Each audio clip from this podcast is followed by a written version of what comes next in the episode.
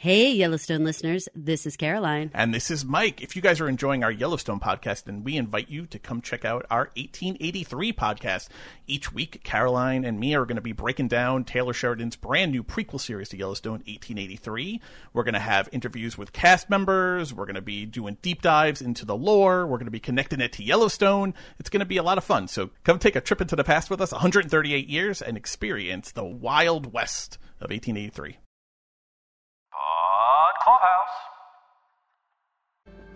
You don't see it on your way to work in the fields or on the mountain. But there's a war being waged against our way of life. They'll tell you all the reasons why our way of life This is just the beginning. Montana, bad for this country, bad for our future. How it's immoral that you live here, work here, grow their food here. They will tell it so much you might even start to believe it yourself.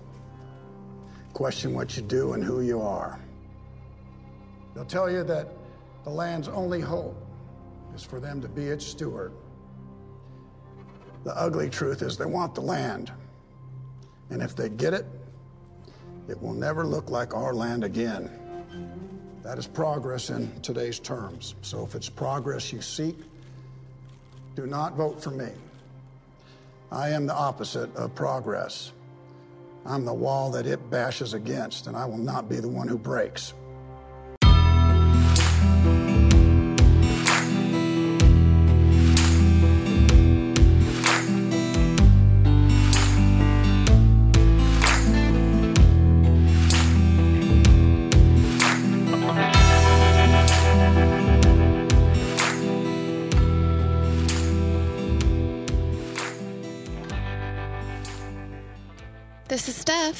This is Sheila. and welcome to Pod Clubhouse's coverage of Yellowstone Season 4. This is episode 7, titled Keeping the Wolves Close. Today we have Mike, also from Pod Clubhouse. Hello, it is me. I am Hello, Mike. Mike. Welcome. Longtime listeners who go to the very end know my voice is the one who comes on creepily after every episode. Says, Creepily. Thank you for listening. Please rate, review, and subscribe to our episodes. That's me. I'm that guy. Ah. Hello, ladies. Thank you for having me on. I was getting jealous of the dailies. I was getting to pop in here to the podcast. I was like, have me on. Have me on. Oh, I'm sorry. If It's we your knew turn. that you were, you know, aching to be on here, I would have, you know, invited you to Houston. Aching sounds strong, but, you know, I mean, I like to be included. So. Yeah, I know. You wanted to get in on the Yellowstone fun. You know, we have a ball over here. Well, I'm sitting here watching the show every week and then listening to the podcast, and I'm tired of shouting into the void where no one can hear me. So, You could tweet at us, Mike. You could tweet at a lot of people have been tweeting at us, um, Yes. but you could have, you know, you know, you had all these opinions, and now you get to share those opinions. So you know, for for a little behind the scenes, I'm the last one who touches the episodes before they go out. Sometimes I just record myself and insert my own thoughts into your all's episode. you know, you, you two just talking, and all of a sudden it's just like me going, "I disagree with that." Oh no. You're like adding these audio clips. Yeah, yeah, just like wah wah wah, you know that kind of stuff. So. nice. Like I've gone back little and Easter eggs for listened. who really listens to the episodes back. Like, That's, right? I've, I've gone back and listened. Like, wait, what? So you guys, I mean, this is like episode seven, only a couple, a Ah, few oh more. my gosh. What are you thinking? I, I I haven't got a chance to talk to either of you. How are you feeling seven episodes into this season four? Because I know it's a little controversial and all over the map in the Y world fandom. Yes, it is. The fans are, are pretty. Or I feel like they're unhappy with the way this season's going, or or maybe we're just seeing the most complaints, you know, up front in the feed. But I do wish that we had a little bit more of our story moving forward. I, I don't know. We were on such a good roll and, action and drama of the who put the hit, hit out on the Duttons, and now I don't know what we're doing now. I'm not sure where we're going with this. Like it's every episode I sort of think what would I guess is happening next and I'm kind of like I don't really know. Yeah, much the same feeling. Like anytime last week when Paul was on, he's like, you know, well, where do you think this is going? I'm like, I really don't have like a good answer for this because there hasn't been like the one common enemy or the one like dun dun dun moment where we're just like, yes, we finally got like that information. Like, yes, we got the Garrett Randall was behind the hit, but eh, you and I kind of figured that out all along. Yeah. You know, for the most part. I mean, we did have like our other little theories in here, but I think, you know, we really did feel that it was Garrett. So actually, this episode for me did kind of gel a lot of things together. One, we got like the, the very beginning of the season or before the season aired, we got the trailer and it showed John at this press conference today that we see in tonight's episode and I was like, oh, okay. Cause I'm like, what, what would be the moment or the opportunity that John would be at a press conference at this very official looking? I didn't figure that it was the state house. I didn't have enough time to figure it out. But the Cluemeister in me was just like, why would he be at a press conference? Like, what happened? Like, is he putting out like a reward? I don't know. But this mm-hmm. episode for me did a lot of gelling because for me, it sets up the showdown between John Dutton and Garrett Randall. Does Cluemeister come yeah. with property or is it just a title? And, uh, you know, does that come with like a stipend? Being the Cluemeister? I, I did get some ranch water earlier this season, so that's that would be my stipend or my uh, my honorarium, I suppose. That's not such bad swag. Not such bad swag. No. Swag hey, listen, you can consume is the best listen, swag there is. So. I got something sent to me from somebody who wanted me to enjoy it, and it wasn't poison. I'm here for it. Anybody wants to send me free booze? Tweet at me. Yeah, I'll send right? you my address. Although I am still wary of getting any package that says Yellowstone on it. We'll right? still very wary of that. I'm glad that you kind of brought up the bombing and the hit on the Duttons, though, because it feels like that conversation is left out there right now because Casey and John decided to bring Jamie into the fold, right? That that's kind of where it was left. Jamie was going to go interview the guy in the prison and and take it from there. I feel at some point John and Casey are gonna come around to that and be like, "Hey, you know, you know, we haven't really heard from Jamie on how that investigation is going." So I think that's why it feels like they haven't progressed that storyline because Jamie's supposed mm-hmm. to be mm-hmm. taking care of that. But at the same time, at some point, especially now with the friction that's gonna that John has to know is gonna come with the governor race, they're gonna have to circle back around to that. What's going on with you know this guy who who tried to kill us? That has to be a conversation that they circle back around to in the last three episodes, I would think. Yeah, I would hope so for sure. And this was also a really interesting episode for me because this is the first time Jamie and John have seen each other. Yeah. Since all this stuff went down. Thank God he gave him flowers. I mean, finally we got an answer, right?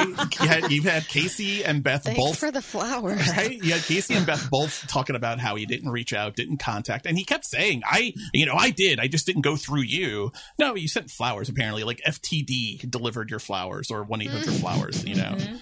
Same um, day. Yeah, or his his assistant maybe actually you Probably. know yeah sent them. So yeah, I don't know. I feel like there has to be a reckoning on that. I mean, that was I guess my my, my final thought is they're gonna come back around to the hit. I feel like they just have so many stakes in the fire and so many splintering personal issues that it's taken a backseat because again, Jamie Jamie was supposed to be handling this. He was on board to handle it, and wah wah wah. Okay, can we can we go into my least favorite part of this episode? I'm gonna get so much flack for this, but uh, okay. Can we talk about Jimmy? You're not gonna get so much flack because the fans of Facebook and Twitter are not huge Four Sixes fans yet, and they're not loving the Jimmy storyline why aren't you guys on board with it? I, I, I, I the Facebook groups and Facebook groups, and I don't particularly care about them. I care about why you guys feel a little bit like disconnected. Because I, I, am really enjoying it actually, and I'm curious what about it is turning you off. I have an idea, but I'm, I'm curious what is turning you guys exactly off about it. Idea. I hate when people say that. You answer the question, but I already know it. what I want you to say. well, well, because I know what the fans are saying, and I, I mean, I, I read no, the same groups and stuff that you guys are doing too. But I'm just messing with you. It's hard to put my finger on it, except for maybe just not a lot is happening there.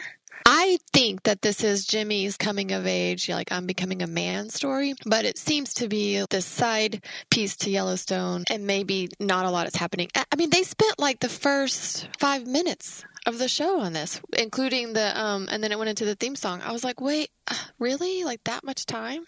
And then for me, it's it's a lot of time. The Steph said it's a lot of time that's being used for things that are not advancing the major storyline. Because like I think we were just it, saying, yeah. yeah, we were just saying just you know two minutes ago that there's so much that happened earlier in the season to like reconcile what happened on the hit and you know doing that investigation And then we're taking a lot of different turns. You know, they brought in Carter and even Paul and Caroline when I was, you know, we did that big supersize episode, you know, at midpoint of the season.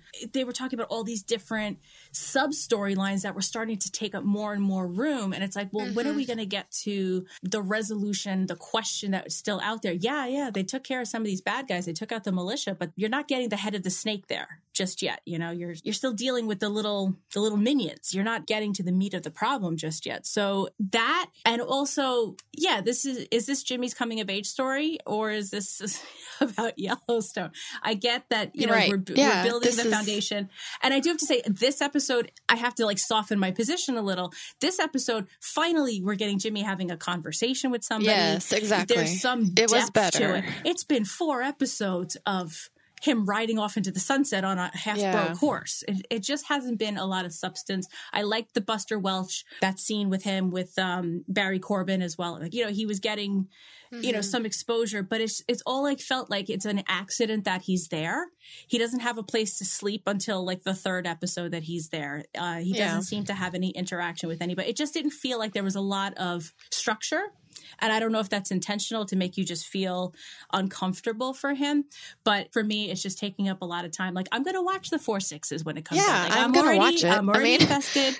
I love Jimmy. I love the fact that they're giving him some sort of a spotlight. But at the same time, I'm like, we have a lot of questions that are still out there that need to be back in Montana. Answered, like, back in Montana. Yeah. Right. You know, everything that happening with market equities. You know, I'm still wondering, has anyone found Roarke yet? You know, I've got questions back in Montana. Yeah, exactly. I'm going to play devil's advocate for one second. Yes, it does feel like they're spending a lot of time on it. But if you look at the history of the show since Jimmy was introduced as a character, I feel like they've always spent an unlikely amount of time on him versus any of the other like bunkhouse boys right mm-hmm. i feel mm-hmm. like i have a really good understanding of who jimmy is because the show has always spent a lot of time talking about that. And it was always in the context of you are not a cowboy. You are barely a functioning human being. How do you even get up in the morning, let alone you can't ride, you can't rope? The only thing you were good at, you broke your back on, and then you said you wouldn't do that, and then you did. I think this is finally the payoff for why we've spent all of that time with Jimmy over the years. Because every other person on the show is a badass cowboy already. They are a fully formed wrangling, ranching, roping, riding cowboy. The audience doesn't get to see how does that person become that person? How does Rip become Rip the cowboy? How, you know, or Lloyd become Cowboy Lloyd? I think Jimmy is Taylor Sheridan's attempt to show us this is how you take an unmolded man and make him a man and make him a cowboy man. And I think that's why he's spending so much time on it, together with the fact that he's trying to invest people into four sixes because you guys say right. you're on board with it, but I don't think the, the wide audience is, is yeah. naturally going to be on board with it. I mean, Taylor Sheridan has a lot of shows on TV. None of them are pulling in the numbers that Yellowstone pull in. Even the ones that are about horsing and ranching aren't pulling in the numbers that Yellowstone is. So I think they're spending the time to build that audience, but I think it's also to show this transformation. Jimmy at some point is going to be a rip. And you wouldn't buy that if you didn't see what he was going through week in and week out, episode after episode. Those long wide shots, that heat. Like I felt hot watching the start of this episode. it feels like a long day because to Jimmy, it's a long day.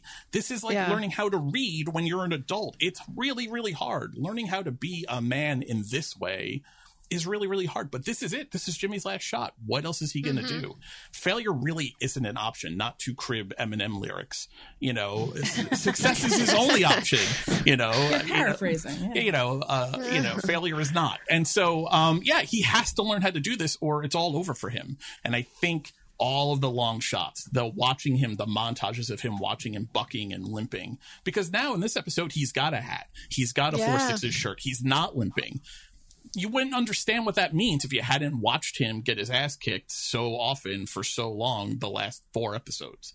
You know, yeah. that that's kind of my yeah, thinking. That's fair. It. No, it's a fair yeah, point, a but point. at the same time, it's like okay, you could have cut it down by two minutes. well, then you wouldn't hear the Tim just, McGraw song. Then you get I was the gonna say oh, Tim McGraw. I like I mean, that. the first few notes, I was like Tim McGraw. Yeah, like yes. My head snapped around. I was like, that has to be Tim. oh yes. All of that being said, I mean, I didn't need this to be the episode I'm covering for you guys.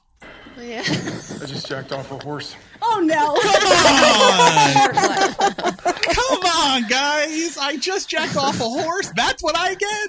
Paul gets, Paul gets meaningful conversations. I get jacked off a horse. Come on! I'm protesting. this one should have been labeled TVMA. I was not expecting that much of a horse dong. Uh, I wasn't expecting him to grab it. Like, what the? Oh my god, Dear too much Lord. information. Way too much information. You have to imagine that's why they gave Jefferson White the podcast. They're like, listen, we made you grab a horse dick, so we're also going to give you a podcast. Allegedly 15 of them in one day. Oh my god. Yeah. This is how Yeah. the industry works. We're getting It you a is, podcast, but I but you didn't got need to to jack a horse. That's how it goes, buddy. But it did endear him to this this little ranch. Little um, filly. Thank you, little, filly. That's little- what I was looking. Keep the horse for. analogy going. Little filly Yeah. named Emily. Little filly named Emily. Emily. That that kind of almost wants to rhyme. Yeah, this was it was a really sweet moment between them, and I think you know moving Jimmy into this type of a storyline is good because in my mind it goes to like there's going to be some Mia setup here. Oh, for sure. I think Like- she's gonna like eventually show up, and he's Yeah. gonna be like all in with Emily, and yeah, why not? I did like how much I don't know if suaver is it? he's more suave this time. Suaver. Um, yeah, the suaver. That's not right. Um, cut that out, please. He's he's definitely he's definitely more Suave. suave now this time when he's talking to Emily. Whereas when Mia was you know initially flirting with him, he was called like, "Oh shucks, like you're so pretty." Because he's coming a man. Like this is it. This Yes. that he wouldn't if he was still Jimmy at the Yellowstone, he wouldn't have been able to do this. He'd be like, oh no, I fell off a horse yesterday. You know, now he's kind of got he's got some earned swagger. Like it's all connected. He wouldn't have been able to talk to her if he didn't go through what he's been going through. It all make I, I don't think anyone would Shattered buy it. pelvis, courage to talk to girls. Apparently, that's that's the connection. There's a there's a Is that how it works? There's a long arc here. I mean, in some ways, you guys you guys know more about Jimmy than you know about Jamie and Casey. You know, I mean, Mm-hmm. we've spent a lot of time with him, and maybe that's not the character that you want to know so well.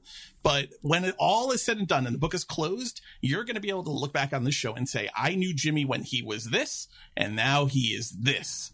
And that's a that's a character arc. That's a that's a really Mm-hmm. Yeah. thought out character arc. Well, this was the, the beginning Good of this was hard for me because I'm like, we do love Jimmy. We spent a lot of time Of talking about yeah. Jimmy, and we're we've been rooting for him the whole time. It's just it's taking us away from Montana, where like all of the action we've been cultivated to know is is there. But if this continues, if this type of storyline continues, where he's doing things on the ranch, maybe not masturbating horses. I was gonna say, well, um, but let's not continue in- on that. well, I guess more to my point is like engaging with staff and with, with the Yes. bunkhouse. Like there really doesn't seem to be much of a cohesive bunkhouse there. It just seems to be wranglers in their little houses, like what we saw last episode out. But I do like the fact that like he is looking the part. He's got a shirt. It looks very professional. I like that a lot. I think I read somewhere that the Four Sixes is like the ninth largest city in the country or something like that. Like In like terms like, of area? like, like area wise. Yeah. Wow. That that's why it's not a cohesive. It's larger than I definitely read. It's larger than Chicago land wise. Like just area wise. So I think that's why it's not. It's it's- it's literally like a city. Oh no, I'm sorry. It's the ninth. Eighth or ninth largest ranch in Texas. It's not even one of the largest ranches in Texas, yet it is like the size of Chicago. That's what I read. Wow. Yeah, so My God, there's a lot Texas of land. has a in lot Texas. of land. Hey, Steph, did you realize Texas is big? it's huge. I hate driving like out of Texas. Yeah, Yeah, I drove from Houston to my friend's house, and that was almost three hours. And Yeah. he's out. He's quote unquote outside of Houston. Oh, for sure. Yeah, yeah. I know. My one of my best friends growing up, she lives quote unquote in Houston, and I haven't seen her in years because she's over an hour away, and we we both have like three kids, and it's like, uh, maybe next time. You know, it's too Yeah. far. Does Um, the introduction of Emily make you more invested in this now? Or will seeing how that plays out now that they've actually given him a human to interact with, i- does that feel like oh, uh, lean forward a little bit and say, oh, well, what's going on at the Four Sixes now, or not enough to, or not enough yet to really make you Not care? enough at this yet, I think, but I think we're getting there. For me, though, I think this is the first time I've seen him smile in seven episodes. So, yeah, more of this, this stuff continues, then I'll be happy with that.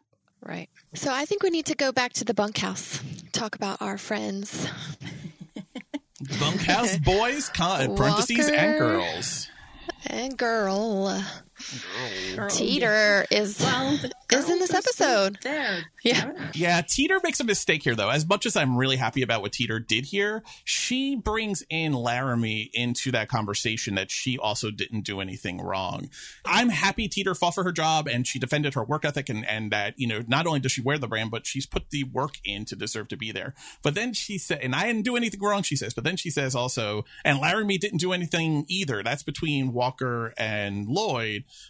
Well, no, Laramie is involved in that. Like, Teeter, Yeah. don't lump yourself in with her. Like, you're a badass work at Ranch Hand.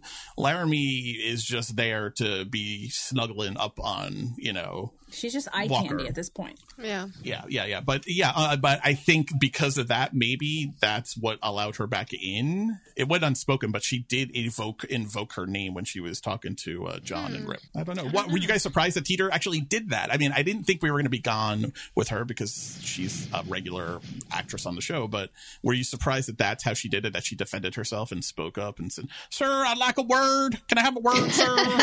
What did You're she saying say? that you're enunciating far too much to Yeah. have that be Can I a have a word, sir?" Yeah, I Yeah, you got to put some more cotton in your mouth and then "Murr, sir." God. Oh, word, oh sir. my gosh. I just I don't, don't use know my that I- bottom uh, jaw when she speaks. Yeah, exactly.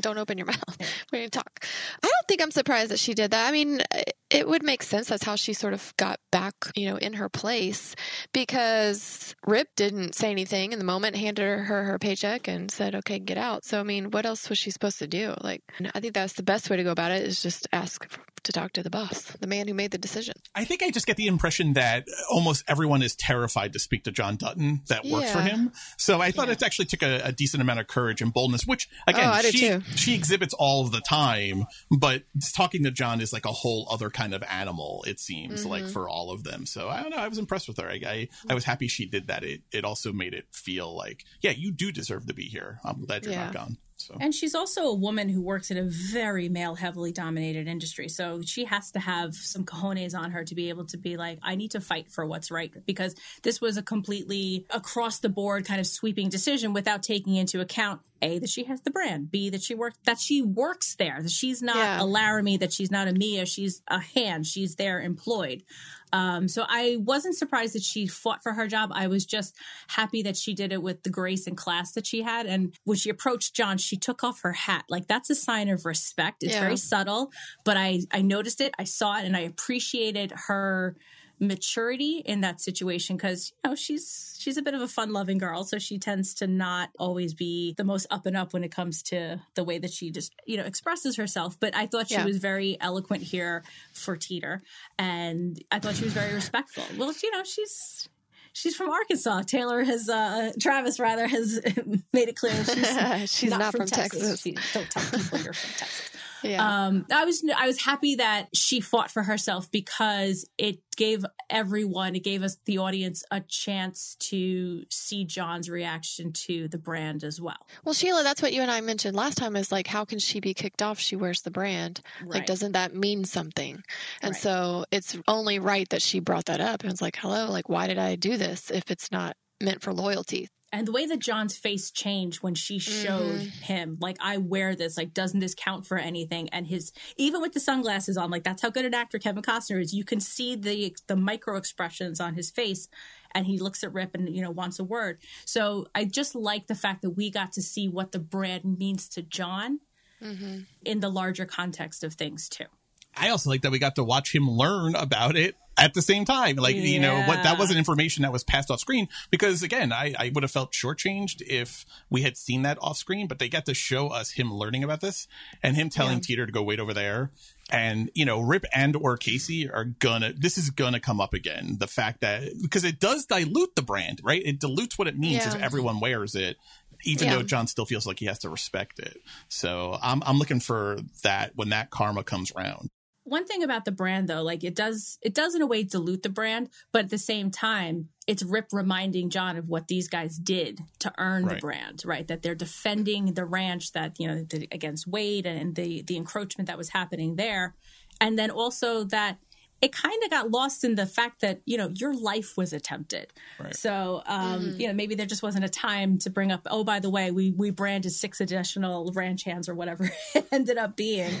Um, maybe there just wasn't a time or place with him in a medically induced coma for months. Well, I mean, Right, for sure. exactly. That's, yeah, I mean, that's what Rip says. And, and just a little clever writing is when Rip is telling him when it happened, he adds in the little bit. He says, you know, it happened the night before the hit when we were taking care of that thing. And then he adds in for you. Which he didn't have to say, but he did, and I think that this, that's just clever on Rip's part to be this middleman, this representative of the bunkhouse. Yeah, they did this thing for you, John. How is he gonna? How is he gonna uh, protest after that?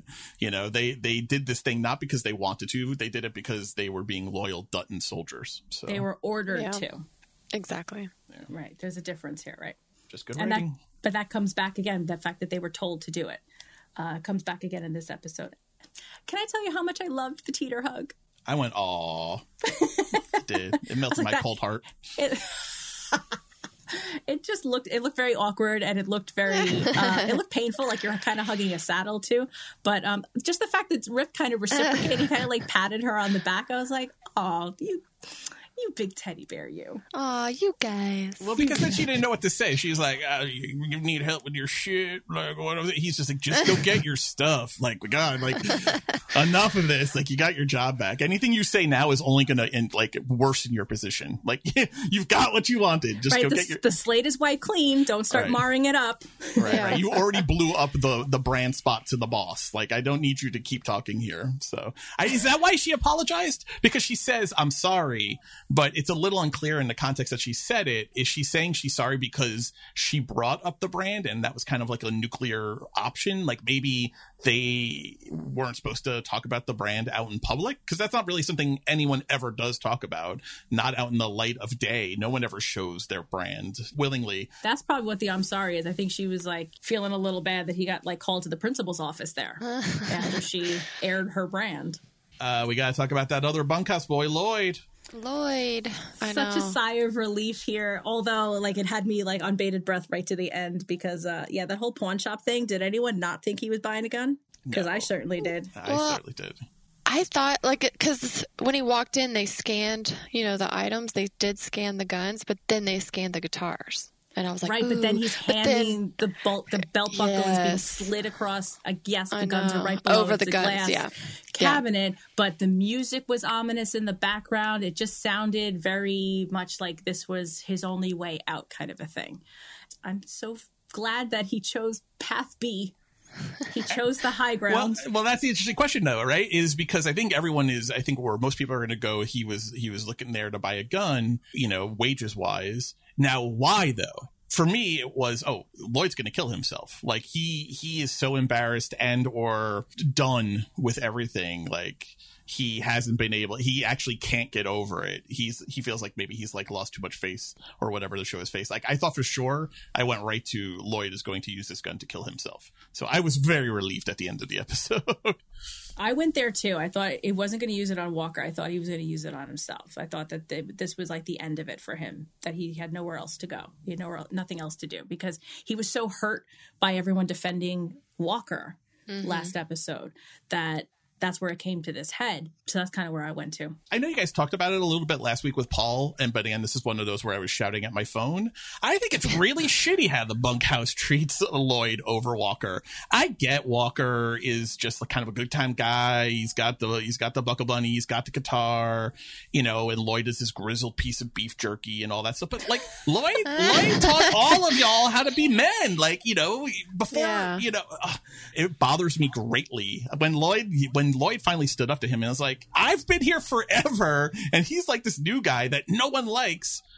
What is happening? I felt exactly for him. So I not to bring up a thing you guys talked about last week, but I'm with Lloyd. I am very unhappy with how the bunkhouse treats him because then they reinforced it in this episode when he gets the guitar and then everyone's like, "Oh, sigh of relief" kind of thing. Yeah. Then they give him a beer.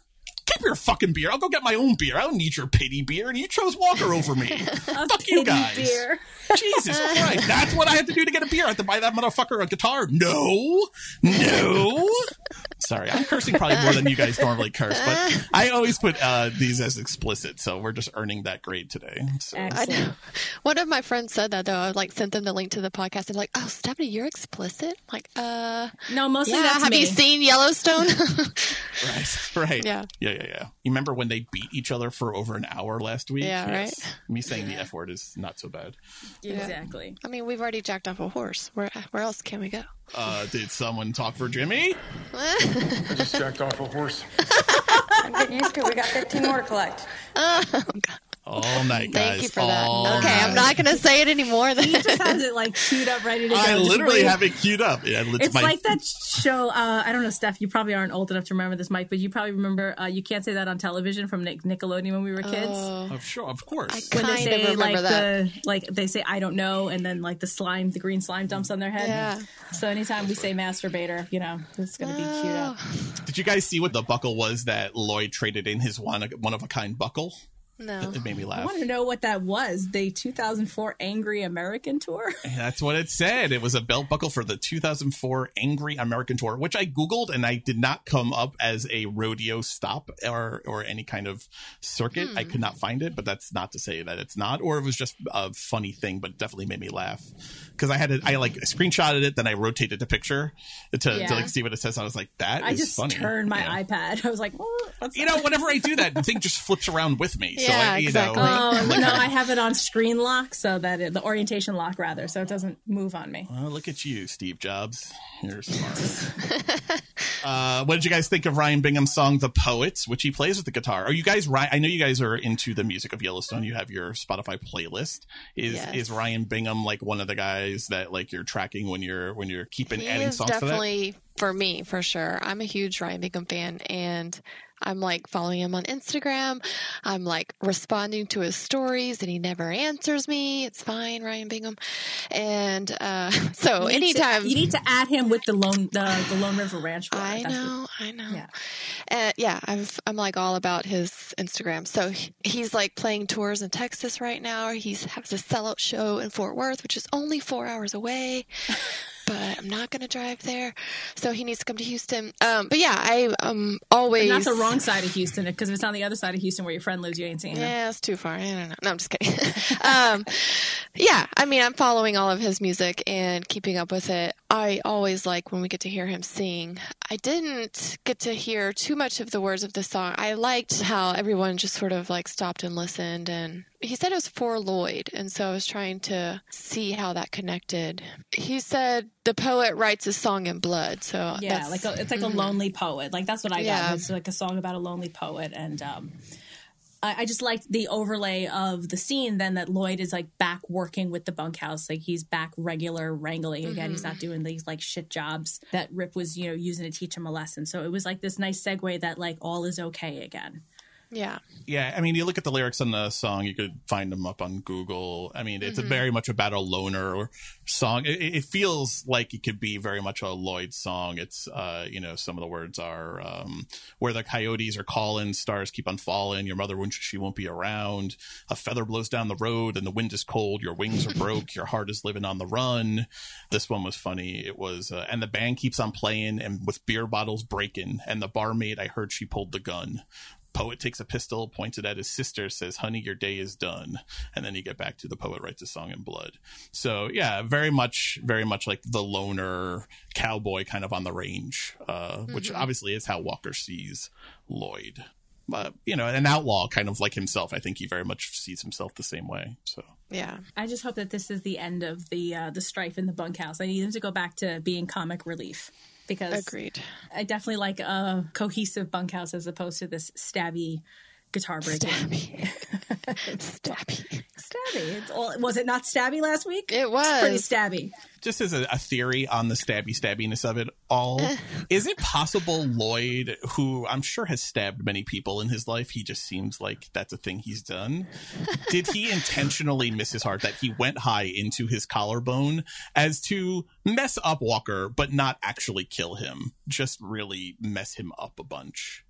For me, it just felt like that wasn't something that Lloyd has probably comfortable doing. The far away stab, the uh, the, the Ringling Brothers Circus, you know, stab like throwing the knife. I think he's much more of a close up close and personal kind of person. Like we saw him earlier this season, like garroting the guy in the the jeep. He's a hands on dude. So yeah, I feel like that might have been like his dive right? So that he didn't have to actually kill him, but it was just a way to like really mess him up and like, you know, maybe kill a nerve so that he can't play guitar anymore because it, it was his left hand. So like that's where all the, mm-hmm. the interesting stuff happens with the guitar. Interesting. I mean, Interesting. Maybe maybe making the you know position to Laramie. You know that guy can't even use his left arm anymore. Come over to my bunk. You know maybe like it, it, increases his street value. You know. Oh my gosh. Who knows? There's not many streets in Montana. Yeah. More roads. Right, well, trail value. There uh, you trail go. value. oh my gosh. So, do we want to move on to Carter now? I feel like that's like if we're in the bunkhouse, like he would be the next like bunkhouse guy. We got to kind of talk about.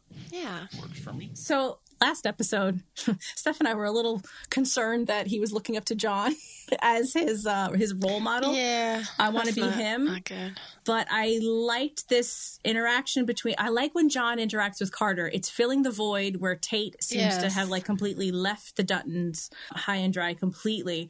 So anytime I can see John interacting with Carter, I'm like, okay, this is good. What he says to Carter Eh, again, this is one of those like moments where I'm having Caroline in my head, like laughing, like that's not what a 14 year old say. A 14 year old is not going to say that ship has sailed. But John tells him to go swim after it to fig- you know figure out how to make things right with Beth. And I just like the fact that you know John has this little pet name for him, calls him Big Fella.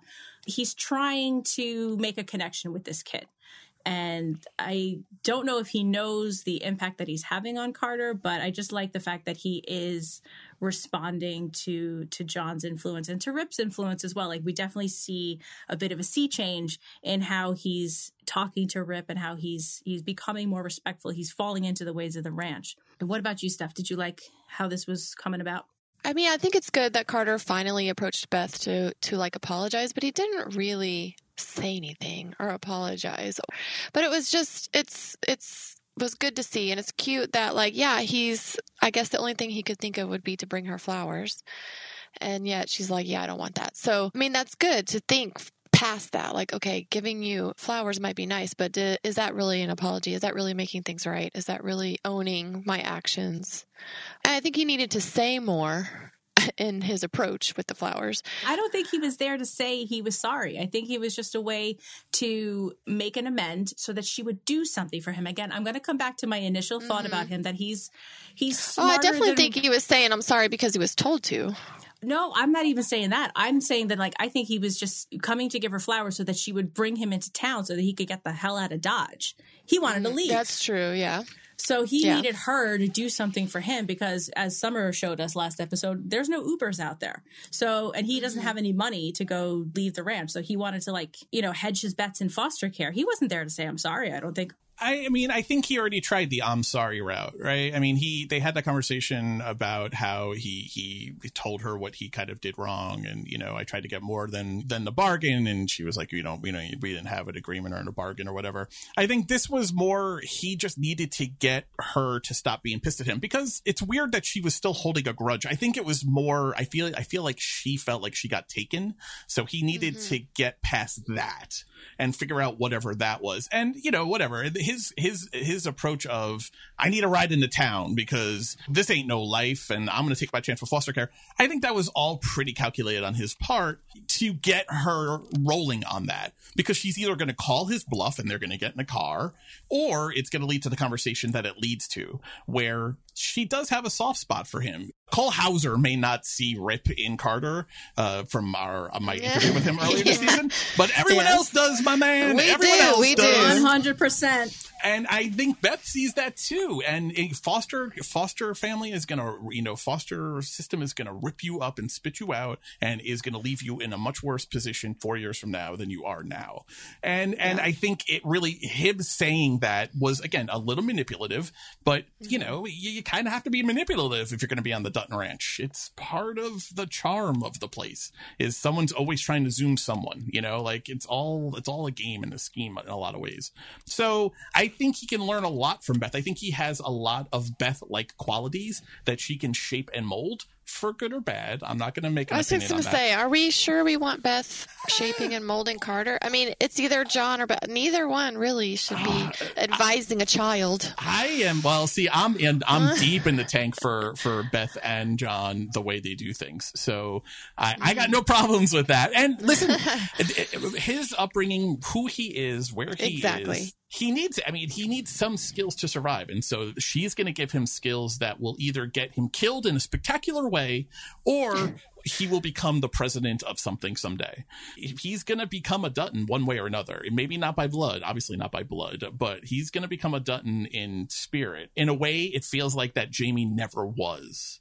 Jamie got a lot of the conniving aspects of being a Dutton. I feel like Carter will get that plus the work ethic aspect of John's work ethic and, and obviously Rip's work ethic. He could be a better version of what Jamie, you know, the the the first pancake uh, that Jamie is. So. oh my god! That is so true, though. Like that first pancake is always ruined. it's fir- never, it's never a good one. the first adopted foster pancake, you know, and Yeah, no, so- I, I knew where you were going with that. Yeah, no, I got it. I got it. But people are like, well, he was the oldest, but you know, uh, but no, to just to stave that off. But uh, yeah, I don't know. I mean, can we listen to this clip a little bit uh, from them and, and talk about what's go what's going on here and whether or not, especially the "don't lie to me" or "never lie to me," is that something that Carter is actually going to be able to live up to? Here's the clip. What do you want to become? What's your dream? don't have any dreams. No? I'm too busy trying to figure out what I'm gonna eat and where I'm gonna sleep. Dreams. Come here.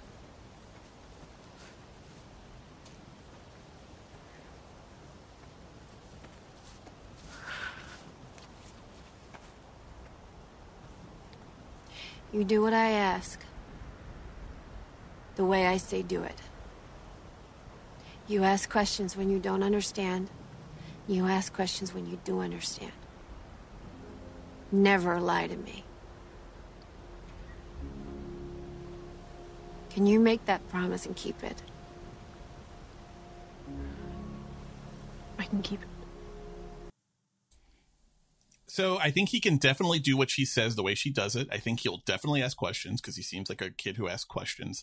I feel like there's going to be some rubber hitting the road at some point where something is going to happen and he's not going, or he's going to be put in a position of whether to lie to her or not. Maybe not for his own good, but for Rip's or John's or someone else at the ranch's sake. He's going to be in this position of whether or not to tell the truth. Uh, What'd you guys think of that? What do you think of his reaction to, I don't have time for dreams. I'm trying to stay alive here.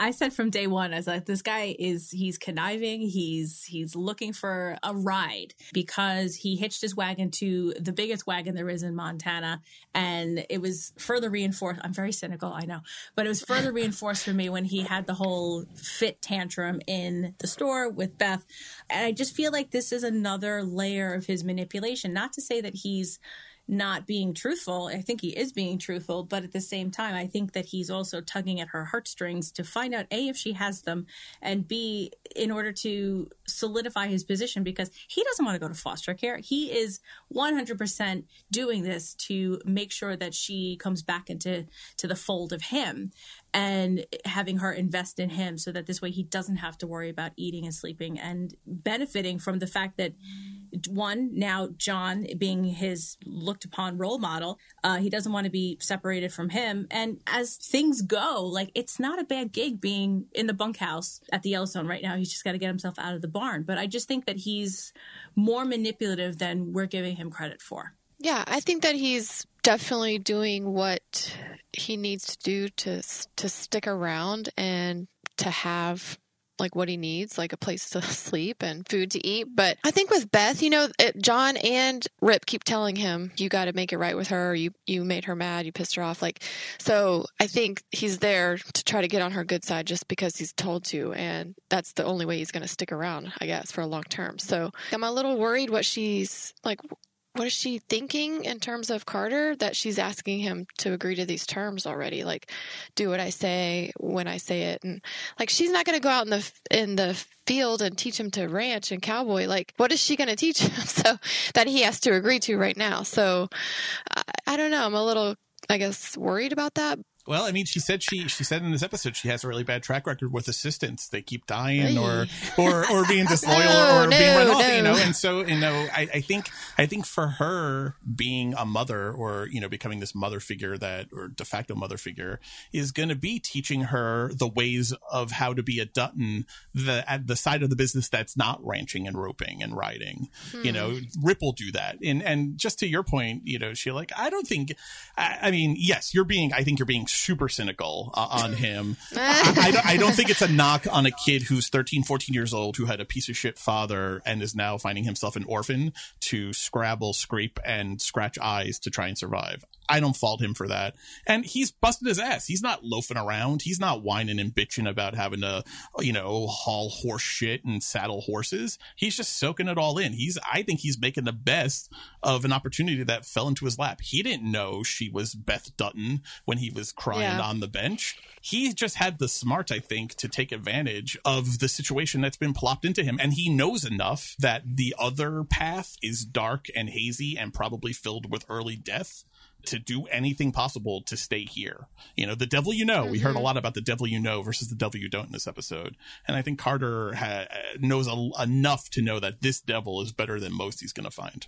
I'm into it. I'm glad that he's back on her side. I want him to be like a little mini me, you know, Austin figure, you know, Austin Powers kind of like mini me figure. They got the little stray kid, is what they said. Yeah, little stray Yeah. because Rip was the stray kid. How funny was that? I don't mind stray kids. No, of course you don't. Rip was the stray kid. Like you love Exactly. stray kids. That's your thing, Jamie John. was the stray kid. Come on, Jamie Yeah. was you know the first pancake here. first first pancake stray kid, you know, and then then he did better with Rip, and now they'll get it right with well they'll get it right with Carter. Yes. So. Now we Oh got a fluffier, you know, more, you know, enticing pancake here. Yeah, now you're all making me hungry, so we got to. Someone's having breakfast or dinner tonight, so we got to move along.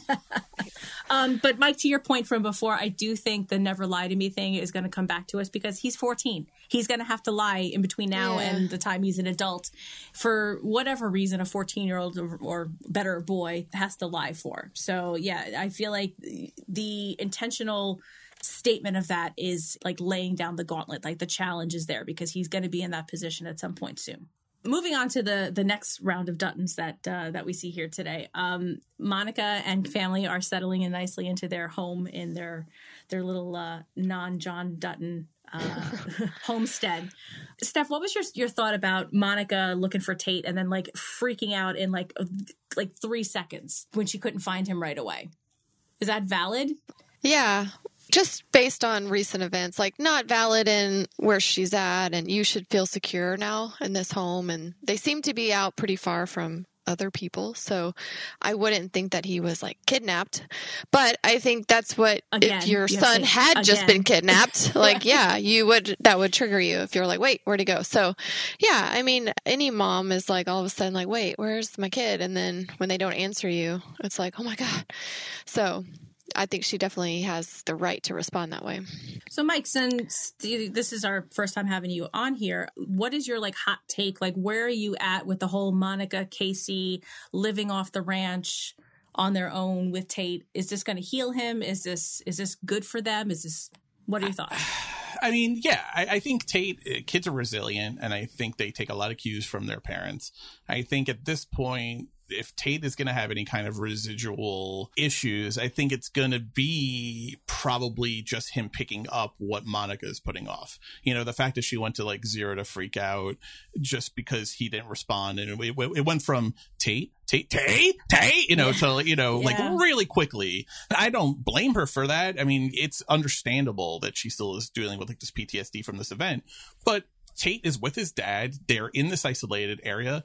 And, you know, you think back to when Casey finally showed up and pulled him out from under the bed, you know, it was him turning him on and going, the boy's fine. You're making him like this basket case, which I think is oversimplification, but kids, I think more times than not, are going to take their cues from their parents. And so if Monica's going to continue to act like we need to live in fear, well, then he's going to continue to live in fear, or at least mm-hmm. partially in fear. Mm-hmm. If they're going to be brave and face the world, then Tate will be brave and face the world. And that's what he's getting from his dad right now, out with the dog and and and tracking and stuff. That's Tate being Tate. That's Tate being the Tate that we've seen him with John. We've and uh, John and Casey when they went on their first hunt together. That was that Tate was who he was out in the field learning and listening to his father about how to track.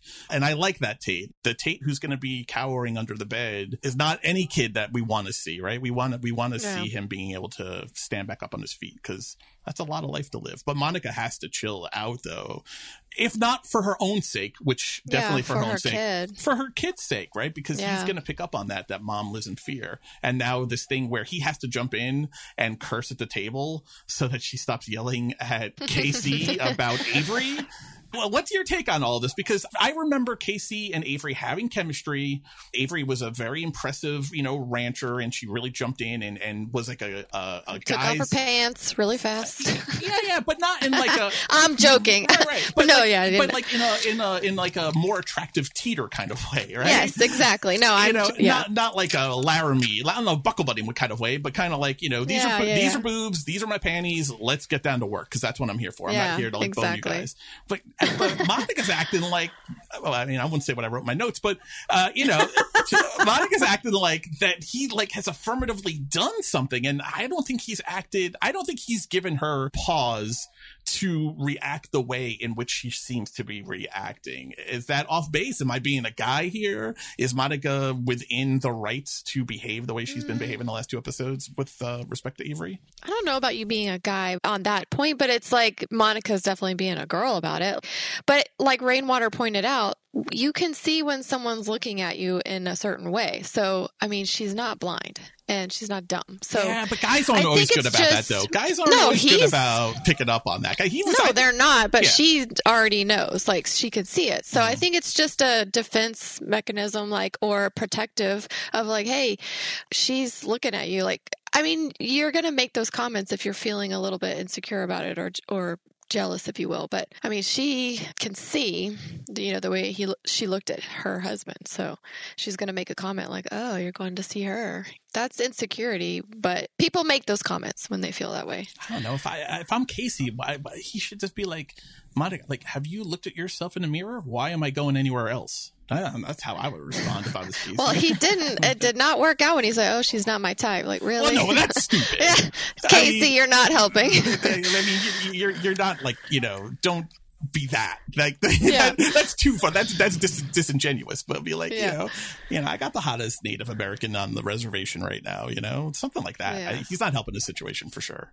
But what do you think? What do you think, Sheila? But like you know, but Casey's also smiling like he can't help himself. Like you know, he's at Mm-hmm. the breakfast table. He's got like this grin on his face when he's talking about it, and I'm trying to figure out if it's to goad Monica a little bit, no but I don't think so because they're so tenuous. Like she's so fickle when it comes to him. It's like I hate you and I love you, and it's back and forth. So I don't think he's trying to rock the boat there.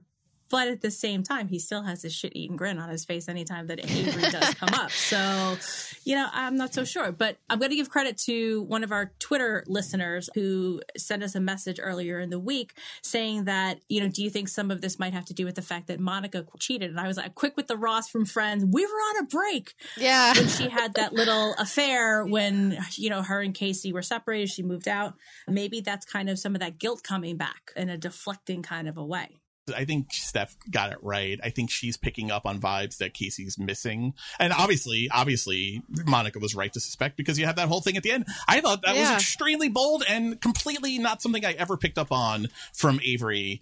You know, love at first sight? Really? Yeah, That seemed like a lot. That seemed like revisionist history to me. I don't know. Did you guys ever She get that vibe kind- from when she was on the show? No. no No, she was she was kind of into Jimmy. Like Jimmy was looking at her, and you know she was kind of like making eyes back at him when they had gone to the store that time that he ran into his old meth buddies.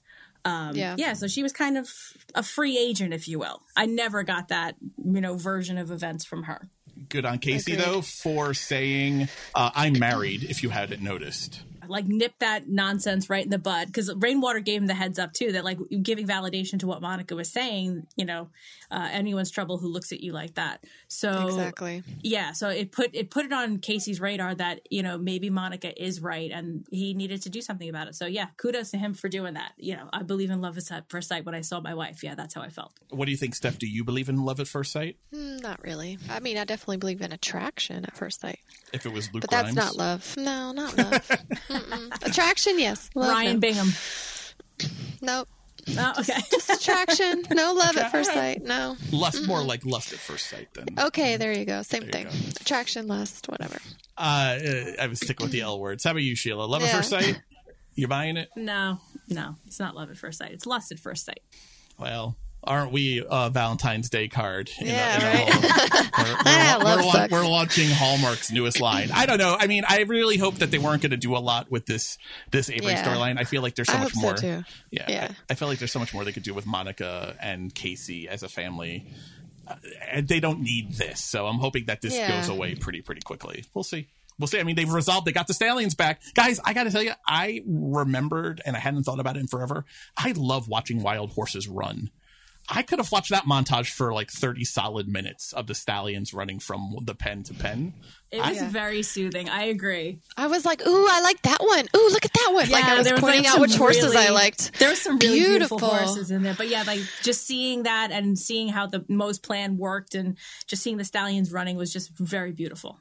I also like that the show gave a little bit of the jargon with uh, the Bureau of Land Management or the Interior Department and who has jurisdiction. The government's so fucked up with how it div- divvies up natural resources and like open land and, and the reservation management uh, systems in this country. Uh, so it was like a, it was actually a good question. I was happy that that Casey thought about asking like who actually has jurisdiction here. I was shocked that anyone actually knew the answer. You know, there's so many you know, so many different government acronyms you have to know when it comes to that kind of stuff. What do you guys think? Is Shunka a good name for a dog? Are you guys on board with? Sure. with That is an that? excellent name for a dog. I love that dog. He's so cute. good. He's very good. Are, are you guys on board for a Casey Mo spin-off show? Because I'm definitely looking Spin-off for that. show? No. No, Really? I think Yes. they're fantastic together. I love. Well, at Oh, least no, Mo. I like I working love together. Mo. oh, I if- love Mo. Put Mo in a TV show, and I will I will follow him anywhere. I find him very captivating. What kind of I, show do Mo and Casey need together, though? Like, detective just- show, obviously. Uh, long, hello, Longmire. Long, It's long long- arm of the law. it's Long- Longmire, except for it's you know it's with them instead. It's like a buddy comedy version of Longmire. That's the show. I don't know. I envision. don't get comedy from either Casey or No. Mo, but I Well, can you know, like dry humor, like Law and Yes. Order. You know, remember like uh, Yes, like you Lenny know, Briscoe. And, Lenny Briscoe yeah. level kind of humor. Uh, you know, very little dry. one-liners, little little zingers. So I'm I'm I'm doing that petition. I I, I you know I'm into four sixes. I'm looking forward to it. 1883, but let's get Mo. You know, it's like Mo, Larry, Curly. I think that's also part of it too, like the Three Stooges thing. You know, like Mo, Rainwater, and Casey. I, I feel like Mm-hmm. Oh, that there's yeah. something there. I don't know. I don't know. I don't know how funny Taylor Sheridan is though. So maybe that wouldn't work. So We're going to talk about Jamie, but it's Yes. kind of like about Jamie. Because, first of all, I have this little moment where, like, Jamie is playing with his son on the lawn and he's completely oblivious to the fact that, like, the two biggest plotters in his life are now sitting down together and we get to see it finally. Exactly. It was very sweet to, to see him actually with his baby and having some interaction. We still don't have a name, I don't think. Yeah. Yeah, this conversation between Christina and between Garrett, it, ugh, it, it felt totally icky. awful. I wrote down that turned me off because it just is uh, for all the things that Christina hates about John Dutton and Garrett Randall complain like I hate John Dutton for, you know, always mani- manipulating Jamie. That's what they're doing. Like they're literally doing the exact same thing. They are the next version of John Dutton sitting down and planning out his future like, "Oh, he makes a good dad. Oh, he makes a good governor." Like, ew, stop. She's always been cringy and now that she's plotting for him, I guess, it's even more so. Does he even want to be governor? Like, Yeah. what? Go ahead, Mike. he's more like the man that I always thought he could be. Yeah. That's what I was like, about to say. I was like, in my notes, I put like, what? that is disgusting. How are you a grown woman looking at a man going, well, that's what I want. I want you to become that over there, and I'm going to mold you. you. That is not reality, people. You got a person, you love them for who they are, and that you work well together as a symbiotic unit. not to, you know, mold them into something that you think is an ideal. Go find that person. Don't try to change this person because that's not, that's never going to work. That was just very, very cringy. But there's something else about this conversation with Christina and Garrett. This is not the first time they've talked, obviously, because Garrett knew about Jamie's covering up of the murder of the Mm-hmm. reporter, which talked about right last episode. But they just there seemed to be this like level of familiarity with them.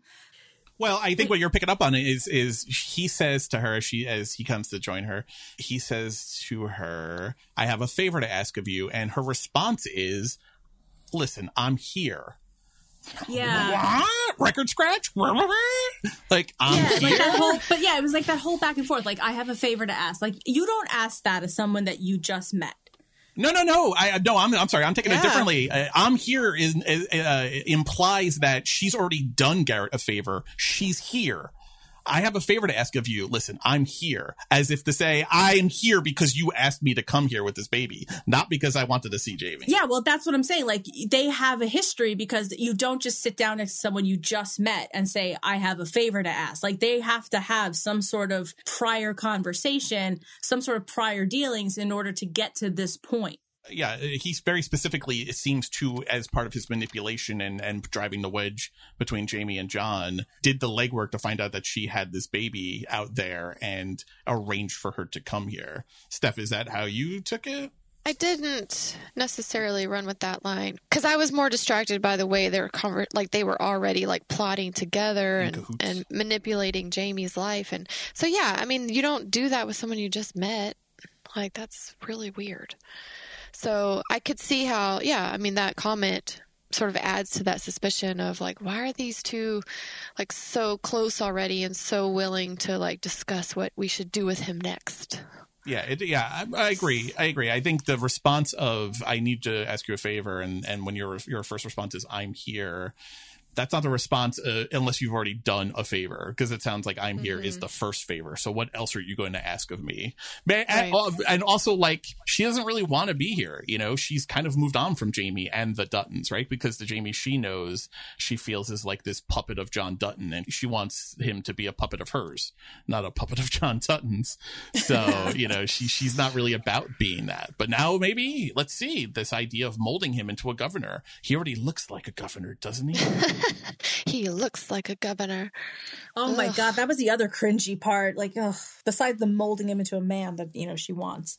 there was a Kennedy esque vibe about him, though, right? Playing with like uh, the little baby on the lawn in like his nice clothes.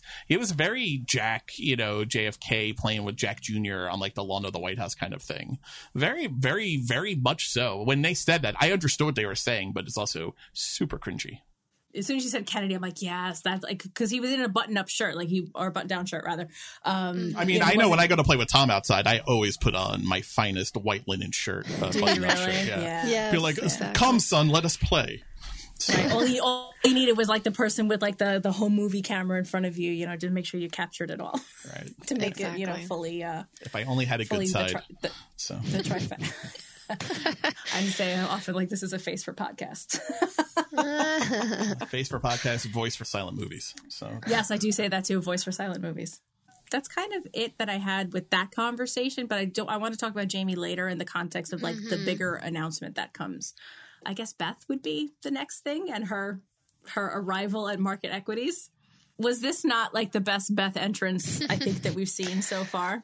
I like when she makes people leave their desk and like, you're in my spot. So I don't know. She could She's like a she's like a boat, right? She's like a like a big cruise ship, like coming through, barreling, and then there's like people like following her in her wake. I liked her entrance here. I thought it was very quintessential Beth. She comes in with like a take no prisoners kind of a, a notion here. Fire, she fires her assistant in the first 10 seconds. figures out that he's stuffing the, recep- the receptionist. Th- th- Mike, this is what you said earlier. The, the she's 0 for 3 with assistants. This made me laugh. I'm like, oh my God. I was Yeah, like, she's like, had one blown up, one shot. I'm like, what happened to the third one? I was trying to remember. Did something happen to the third one? Did you fire one? Well, there was the guy, right? The one who ended up getting yeah, the drunk. first guy, he Yeah. got he got Right. shot, didn't he? Jason, yeah, that was the guy Jason- who got drunk Jason. and then he got shot. And then another one got, you know, she opened up the bomb. So I don't know about the third What one. about the one that was there when she got attacked in the office? Was there anybody there? that was That, Jason. that was Jason. Oh, That was- that That was was Jason. Jason. Yeah. He, yeah, he Yeah. gets shot in front of her. Yeah. Oh, that's Um, right. Yeah, yeah, yeah. Yeah. So that was the same guy that had gotten drunk. Uh, Yeah, what about the third episodes one? You're right. Yeah. I don't know. I feel like there was another woman. Anyways. I think there was another one before the woman who got blown up. Now, to be fair, you know, Beth did yell, "Don't open the box," and the woman just didn't listen. So, you know, good help is It was hard to already kind of happening before, you know, Fair, the directive came out. Fair, fair, fair. Yeah. I, I, I agree with you guys. I love, you know, Beth is a bull in a china shop. She's this unpredictable cobra snake always. You never know what she's going to do. It'll be the most awkward social thing, uh, you know, aggressive social thing. That will be what she does, just how it takes form, I think. I gotta tell you though, I don't like when Beth gets nervous and or scared looking. And I think she, after just a couple of minutes inside that market equities planning meeting, she looks extremely nervous at how it's playing out. And that makes me very nervous. What did you guys think of watching the plans go up? I mean, I, I screenshotted it and I wrote out like the large plans and how they have it all labeled and their four phases. Are you guys surprised that it looks so big? Because Beth definitely seems surprised that it looks like it's taken over so much of the valley and that they have so much of the planning happening now. I think the surprise is that it's so much so fast. I think she maybe thought she'd have more time. Like in phase one, it would take longer or whatever. And but they're already moving on to like, oh, then we're going to do this, and then, like it's all planned out. The infrastructure's there for all of it. So that I Yeah. think was kind of the surprise. Yeah, I mean, I agree. I've read, running the roads and, and doing the power lines and all of the infrastructure, doing that at phase one.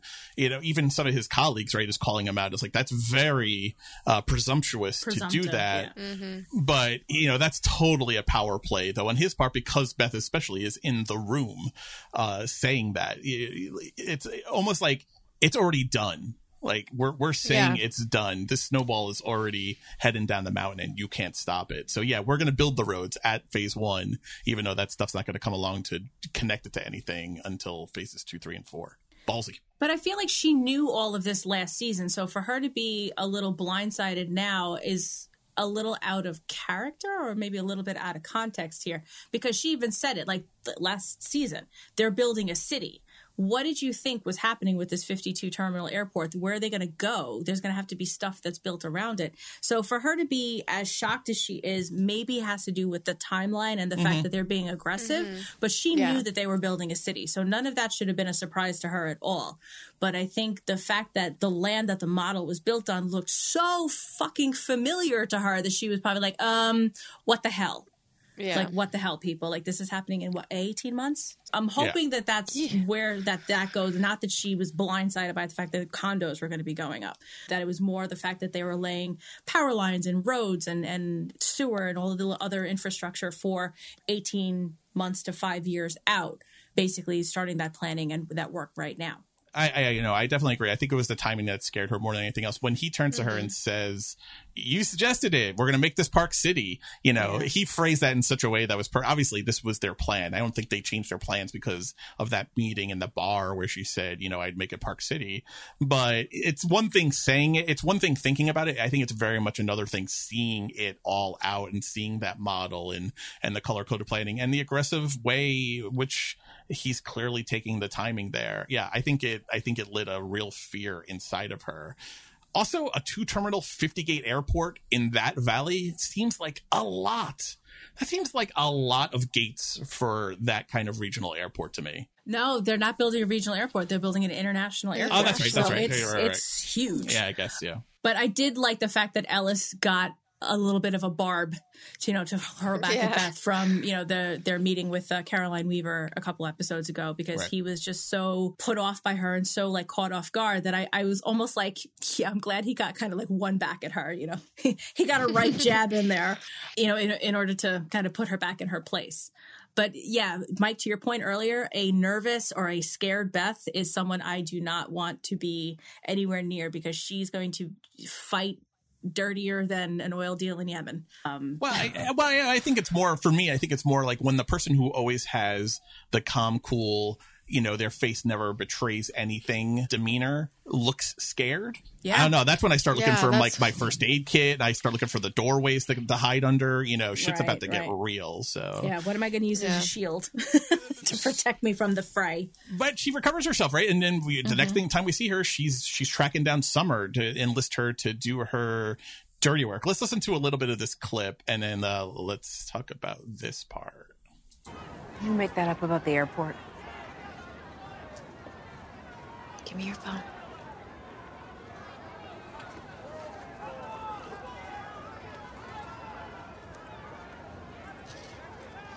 This one? This is a little above your pay grade. This one takes effort, strategy, sacrifice, risk. Real risk, not that bullshit that you pulled with my brother. Why the fuck do they need another airport? They're not in the business of need, sweetheart. They're in the business of want. And they want it because it's going to make them a shit ton of money. And they do not care how many animals they have to kill to build it. Now, I think in any other time, if it suited Beth, I think she would definitely be taking a position of I don't care how many animals it takes. But I think she's kind of a genius here. She's using Yeah. the words of the protester sure. to to recruit her. This was definitely the smart move for her, just to add any extra fight she can add to this. Like Summer may not be able to do that much damage to this situation, but it couldn't hurt to add more fuel to the fire. So, and yeah, definitely using language that matters to Summer. Beth doesn't care about the animals, but Summer does. And pointing out to her that like you're dealing with the end of this train. Like you're not attacking the real problem here. So, telling her that the root of the problem doesn't even know you exist. So, sort of giving her like a bigger vision of like what she should be doing if she's going to try to make a difference. So I think it's definitely a good move for Beth to have put that in Summer's mind as like, oh, I need to be doing something different. For me, the uh, the part that made me cringe a little bit or, or just worry for Summer is when Beth tells her that this is going to take effort, strategy, sacrifice, and risk. In Beth's world, risk and sacrifice, just look at her back. Yeah. Look at Beth's back, right? What does that mean when she talks about risk, sacrifice, strategy? She's got to help her with the strategy, effort. You know, that's uh, Summer's got the planning down for that, but I don't think Summer understands the risk and the sacrifice, and I don't think we do yet either. But Well, do you think that Beth's going to insert herself into this plan or she just wanted to give Summer a different focus? I think it's to give her a different focus, but I also think there's no reason to think that Beth isn't going to help direct the narrative a little bit when it comes to Okay. Summer's. So protest. they'll they'll meet up again. They'll have another conversation. I think so. I, maybe I think I think she's largely going to stay out of it though because part of this is that she has to keep her hands clean or else it unravels it. I think the whole this is going to take real planning and effort and commitment. I think that was all part of the mental manipulation though, right? She's she's essentially telling Summer, you're a bad protester. You're out here in front of a store with 15, you know, jabronis protesting this first thing. You're not doing a guy, you're you know, what are you you're, you think you're some po- you think you're some like big shot protester? PETA would eat you for lunch kind of thing. That's how she's treating her, which I think is very calculated. Summer thinks of herself as a real deal protester. She's here in the Yeah. thick of it, you know, at the gates of Yellowstone, you know, fighting the man kind of thing. And and Beth is attacking very literally her protester pride to move her to action. So I think all of that, you know, like th- what I'm proposing to you, Summer, is I don't even think this is above your pay grade, right? She's like doing like Yeah. secret codes. It's all meant to make Summer feel like she's got a chip on her shoulder, that she has something to prove to spring her into action. You know, don't come showing up to fight market equities airport with 15 of these yahoos. You In you- five years, do it now. Right, right. You got to come. Yeah. You got to come to bear with all you know. You know, with your real protester folks and do the job right. Not throwing rocks at Kayce. You gotta you gotta be ready to blow some shit up and and go eco terrorist. I think that's essentially what she's challenging her to do by insulting her abilities. That reverse uh, psychology kind of thing, which I think Beth is a master of. And Summer's taken the bait because she Of course she looks, is. looks very course. purposeful in walking away, going, "Er, "This is the most fragile ecosystem, and they're going to do what to it?" Beth is playing 3D space chess. Summer's playing hippie checkers. I mean, come on. And and just to something else, I think you said Sheila about the the timing of it all. When we get to where she has a conversation about John and she starts naming off all the things he'll be able to do as governor, almost mm-hmm. all of them are specifically related to slowing down the project by delaying permits or rejecting permits by pulling funding mm-hmm. all of them are timing because i think she's extremely unnerved by the timing seen in that meeting yeah. Yeah. it was it was just a nice callback later in the episode that that's her focus right now she's very much focused on because you know on any given day beth could be focused on wanting to wedgie jamie or you know make a retail person strip down to their underwear and call them fat like you, you never know with beth where where her focus is. Her focus in this episode is very much on this is all moving too fucking fast. I've got to slow it down. Yeah later later in that same episode where Beth is you know acting like him running for governor is her Christmas. Before that, he that you know he calls her up to the lodge, I presumably to talk about that, but they end up spending the first part of her visit to the lodge at the end of the episode talking about why his great grandfather built the lodge, and you know there's like a nice little 1883 Easter egg tied in here with that show launching on the 19th. Uh, let's listen to the clip and uh, we'll talk about it. You look sad. I, I look lonely. There's a difference.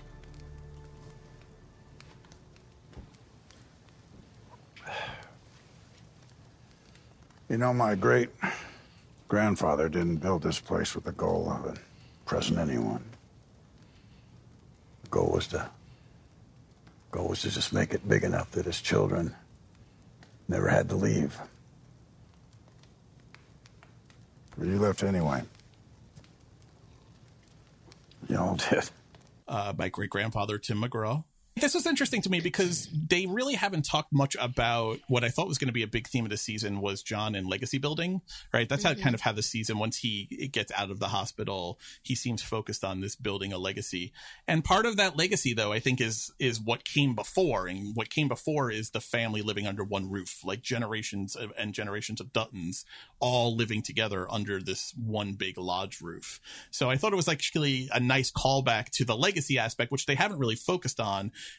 looking forward and looking backwards at the same time. The idea that Rip is going to be part of the family. And so, yes, I want you and him to live under this house with your stray kid. What did you think of this conversation? Is, is John just in, is he just feeling lonely here or is this part of a larger plan of his? What did you guys think of, uh, Sheila? What did you think of his conversation with Rip? That did he actually end up asking him or really just kind of told him to do it? he just kind of told him. He's still, like, he even tried to, you know, correct himself. He goes, that didn't really sound like a question, but then he didn't still ask the question. So it was more of John being John and not having that emotional growth that um, that Beth is trying to challenge him on.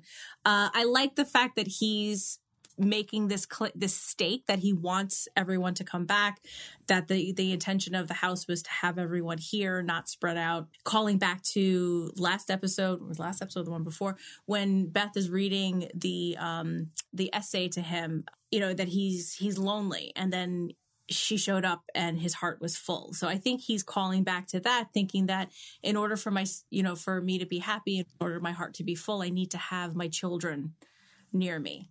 And they're getting fewer and further between at this point between lee's death jamie's unraveling you know beth being so close but so far and kayce's having his struggles with monica. So Beth is the most likely candidate for him to bring back into the fold because she said time and time again she's loyal to him. She, you know, he'll never have to question her. So I like the fact that he's accepting Rip in this role he wants her to be happy and in order for that to happen then if they have to live with him together then that's what's going to happen. But no he still didn't ask him at the question. No. he still kind of uh arrived because he goes okay well then it's settled. And i'll go is it though? Really? Is it? Or it's decided or he said whatever he said. Well stef how do you read i, I want to ask you about that though because how do you read rip's face though right? Rip makes kind of five different faces after yeah. john walks away. What what was your takeaway from that is that he doesn't actually want to live in a lodge or he's just confused what happened? Or... I think he's just confused. I mean, I think it would be awkward for Rip to live in the lodge. But I guess it's big enough that they wouldn't have to like run into each other necessarily. But yeah, I mean, that's just an awkward encounter, uh, sort of out of nowhere for your boss to walk up to you and be like, So we're family. And it's settled then, right? Like, what? Hmm? What just happened? We're like, I don't moving know. Yeah. Like, it, that's just confusing. So I think that, that was funny. Like, a lot of different, like, what just happened here? There was a part of me that was wondering if some of the unease on Rip's face was actually going back to the brand conversation. Because if that's the last interaction that him and John have before this conversation, maybe if I'm Rip, I'm wondering, shit, am I in the doghouse with John? Like, we didn't really know. Finish didn't that of that, conversation. yeah. We didn't really finish that conversation either yet. Does he want me to move into the lodge because he's going to garrot me in the night? Like, I, you know, am I going to wind up with Law and Lloyd on the edge of my bed with like a wire, be like, I'm the, you know, I'm the bunk master now, you know, whatever. I don't know. That was my Lloyd impression. It was not good. I'm sorry, Forrie Smith. Don't don't yell at me. Yeah, please don't. yes, it did. Don't yell at me. It's hilarious. Yeah. We'll put Uh, it back in the box after this, we promise. yeah. No, I, I took it as that John actually is that lonely. And the, the purpose of the ranch and, and that big lodge house is to have your family around you, and he has no one. And it's, I mean, that would be sad and depressing and lonely. And you're right, Sheila, in saying that Beth and Rip are like the closest thing he has right now to a family that can be there with him. And, and why not? Like, there's plenty of room, so come on. I am a little surprised that he said that Carter could come. Like, oh, I don't mind stray kids. Like, eh. Yeah, but but again, no, he took it right. He took in Rip was the stray kid though. So I know, but he didn't live in their house. Like, he didn't live like Well, in the next fair. bedroom and eat dinner at their dinner table. I'm just sort of picturing him running into each other in the kitchen. It's like awkward. Yeah, but John, John is treating Carter n- not exactly like Tate, but he's definitely treating him like a grandson. Yeah. You know, just his conversations with him, all the mornings that they're in the barn together first and calling him big fella, that made me, that made my heart swell three sizes. Uh, you, you best, you best write that shit, big fella. That's such like a, you call, you call him like, I don't know. It was very, very endearing. John is desperate to have a stray kid, or a stray kid or any kind of kid be around. And if it's Carter, okay, okay, it's Carter. You know, we'll Yeah. lock up the valuables, I guess, whatever.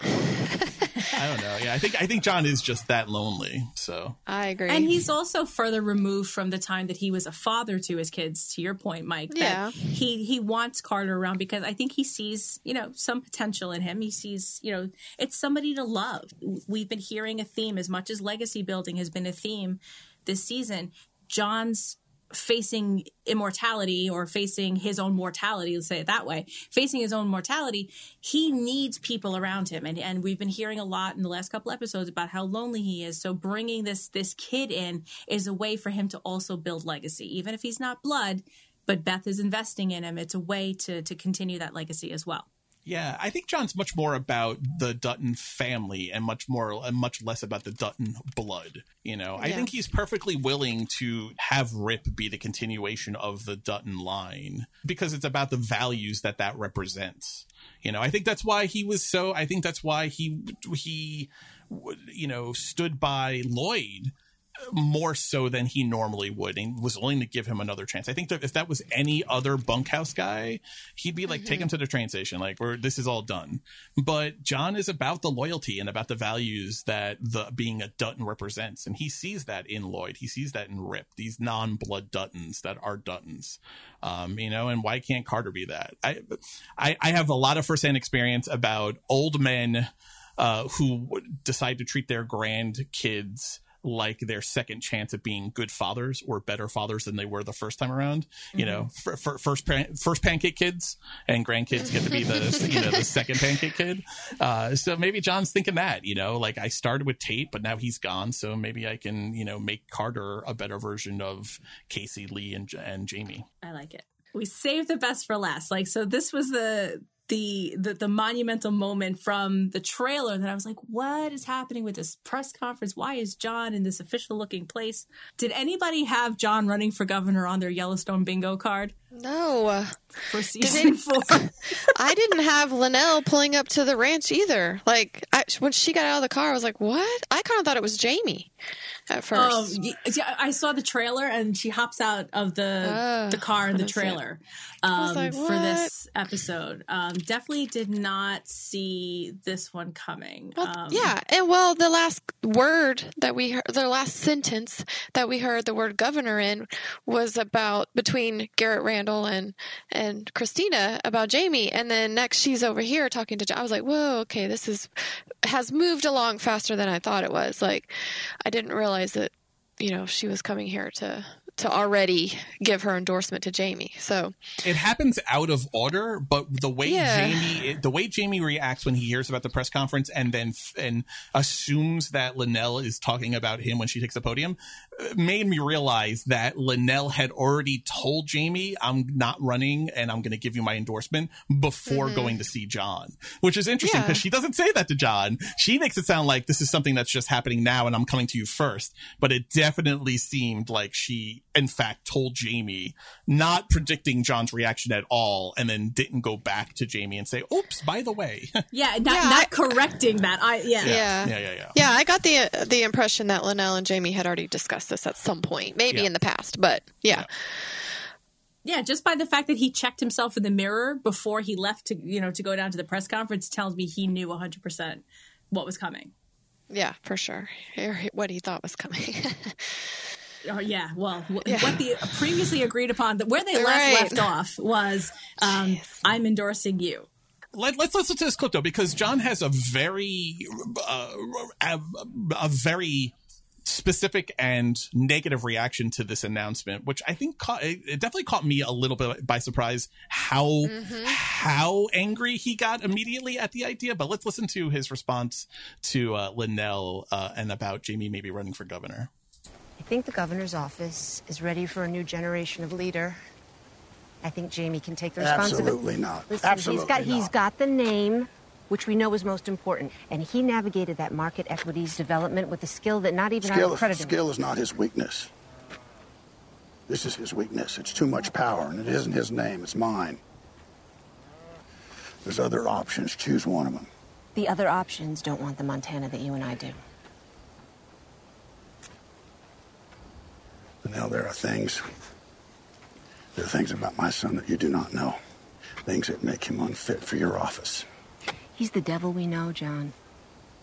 I'll take the risk. I mean, unless you want to run for governor, then I'll No. gladly endorse you. Now, Listen, I just wanted to tell you all this so that you weren't finding out in the newspapers, all right?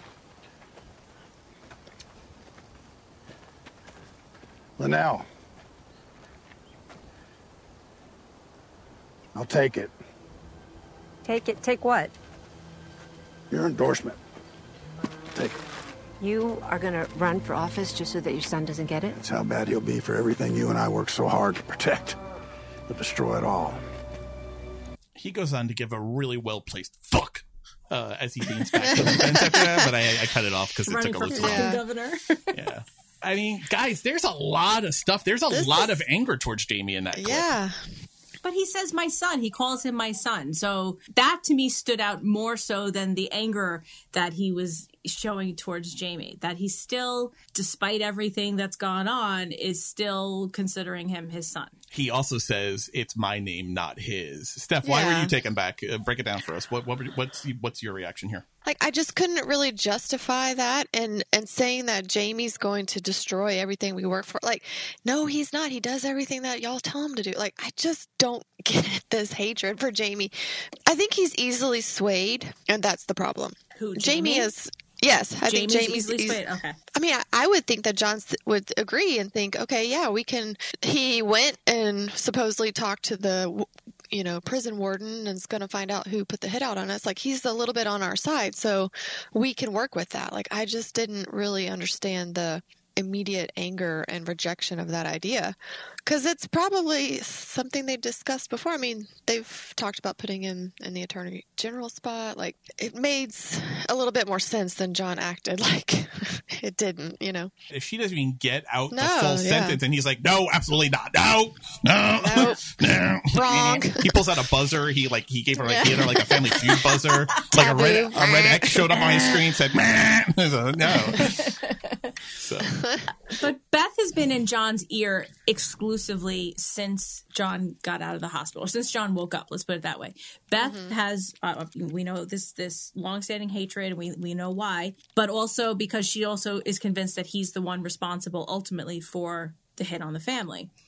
She's the one that's been in John's ear, so for him to have this level of hatred towards Jamie doesn't come as a surprise to me, given what she feels about Jamie. But I also was heartened to hear him say my son there you know calls him my son there are things about my son even though he's saying the worst things possible about his son it's still he's still owning him I, I mean, I, I have to. I'm going to disagree with you a little bit. I think he only treats Jamie as a tool. I, I don't think he actually has a deep, deep well of love for Jamie. Not like he does for Beth. Not like he does for Kayce. I, he has a love for Jamie insofar as Jamie is useful for him. So he's only in favor of Jamie running for attorney general when it suited their particular needs at that particular time. Because remember, Right. he started to run originally, and then he was like, "No, you you're not fucking running. We're pulling you. I'm gonna I'm gonna put." He put up that that uh, the lady against Cassidy, him, yeah, Cassidy. Yeah, Cassidy, puts up yeah. Cassidy against him because that was the right tool for that job. So and it, the I think the most revelatory line of that tirade is this is his weakness is too much power. John doesn't trust Jamie. He only trusts Jamie Yeah. to do the things that John wants him to do in the way it's the same way it's the same conditions that Beth put on Carter. Jamie can only do what John wants to do in the way John wants them done. And if he mm-hmm. becomes governor, that lid comes off. He won't be able to control he won't be able to control Jamie in that same way. He can control him somewhat in the attorney's general attorney general's office, but if you ask him, I imagine he would even say he hasn't been able to control that nearly enough, let, given how what's happened with market equities and all that. So I, I think that's what it is. His love for Jamie only goes insofar as he can control him, and as governor, he will not be able to control Jamie. john's love of jamie is conditional on how useful jamie is to him but the fact that he still had the ownership to say my son like it just it shows me that john's human right that he still has a feeling towards jamie even though he's he's mad at him and, and there's a funny line that happens at the press conference between them that just so we get to the point where john has this first meeting with jamie since everything went down and he thanks him for the flowers. And it was just such a cold unfeeling kind of a statement but you know you juxtapose it next to he still calls him his son but yet he's he's treating him like the the tool he is and right now he's not that useful. So yeah no i see your side of it definitely and i endorse that. At the same time he still has familial feeling towards jamie Can we get to that press conference? Because that is some that is that is some scene. Uh, I, I I mean, I definitely want to play the clip for you guys, but I let's set the table again. John surprised me, I guess, a bunch in this episode. I was surprised at how cold he was walking by Jamie. That fe- I expect Beth to be beyond icy and and like openly hostile, but Lynelle calls out John's name and he walks by him, doesn't even look at him, doesn't pat him on the shoulder, doesn't say, sorry, son. You know, he doesn't do mm-hmm. anything. He just walks by him. It's not until he's at the podium that he glances back at him. That's cold blooded, especially not having revealed anything beforehand, just saying, you know, I wouldn't miss it for a world, you know, like, you know, but obviously he knows what's going to happen, but he knows Jamie doesn't. He really takes Jamie for a fucking ride here. Yeah. Yeah, it's it's really interesting. Stef, what did you what did you think of his treatment of Jamie prior to the podium stand in that whole scene? Did you, was it delicious or was it no? I feel bad for Jamie. Well, I'm always on the I feel bad for Jamie side of things. So I think I'm like the only one. Oh, but Stef. I am. I just feel bad for this guy. Like he I don't I just don't understand why you have to treat him like that. If you're going to take the governor race from him, like why do you have to do it like that? Like can't you just send him an email or something like geez. like it's just so harsh. And yeah, so I uh, I would expect that he was treating him that coldly, like, "Oh, thanks for the flowers." Like, Well, this is also where I come back to the notion that Beth has been in John's ear. So it didn't surprise me that he was that cold to Jamie. I thought it was really harsh that they had Beth standing there. Like, really? Come on. Oh, she's not gonna miss that. That I know she's not, but that's just like taking the knife and twisting it. Like, yeah, jeez. rub it in his face. Yeah. After the I want you to move to the lodge, uh, there is that scene where John kind of casually, you know, throws out that he agreed to run for governor uh, and wants her help to not run for governor. But she once she has those hooks, you know, in him, that she she acts basically like this is Christmas Day for her. Let's listen to Beth's reaction. Not on your life. No, Beth, listen to me. I can't spend the next four years of my life in Helena. The ranch won't be here in four years, Dad. Listen to me. As governor, you will have the power to withhold funds. You have the power to reverse state land grants. You have the power to shut that fucking airport down. You have the power to withhold building applications and tax exemptions. You have the power to withhold gambling licenses. You have the power to run those fuckers out of this valley, and then you get to pass a law so they can never return. You always tell me that there is a way, another way, to save this ranch without selling, so this is the way. Tell me there's another. This is the way. You know that, don't you? Yeah, honey, I just, just wish it wasn't. Now, I, I, think I think everything she's saying in there, we've heard them say before, we, and we know is on Beth's agenda. I want to talk about the fact that another glass gets thrown into the fire, and again, it's because Jamie's involved. Like, how many of those things do they have? I think they just buy him in like the sixth set, and they just you know just keep him around because you, you know. think he's just at Sam's. Like he sends Gator to Sam's Yeah. for for Jamie throwing rock tumblers. You know. Yep. Just keep them on on the Amazon uh, sh- subscribe and save. That's right. we'll, we'll need like we'll need six every three months or so. I Yeah, think, exactly. yeah. Maybe faster if we find out who actually if John finds out who did the hit. Yes. Ja- Jamie's coming to the house for the weekend. I, I need to three boxes of glasses. Yeah, You know, some like yeah, this, like exactly. plan kind of thing. Like one per Oh day. my gosh. yeah, fifteen bottles of whiskey and uh, three three cases of glasses. We're going to be going through some stuff. But uh, does, does anything in there surprise you uh, uh, about uh, this plan? And and does it make sense then when you hear John basically declaring war? On anyone who would stand in his way, including his son, I think you see. I think Sheila, you're right. The the Beth more and more is not only talking in, in John's ear, but I think more influencing him. Let, we heard that clip. Now we roll right into the John's speech, which closes this episode, and I think you, they're bookends to each other, really. You don't see it on your way to work in the fields or on the mountain. But there's a war being waged against our way of life. They'll tell you all the reasons why our way of life This is is just bad the for beginning. Montana, bad for this country, bad for our future. How it's immoral that you live here, work here, grow their food here. They will tell it so much you might even start to believe it yourself. Question what you do and who you are.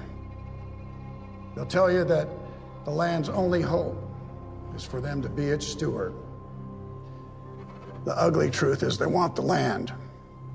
And if they get it, it will never look like our land again. That is progress in today's terms. So if it's progress you seek, do not vote for me.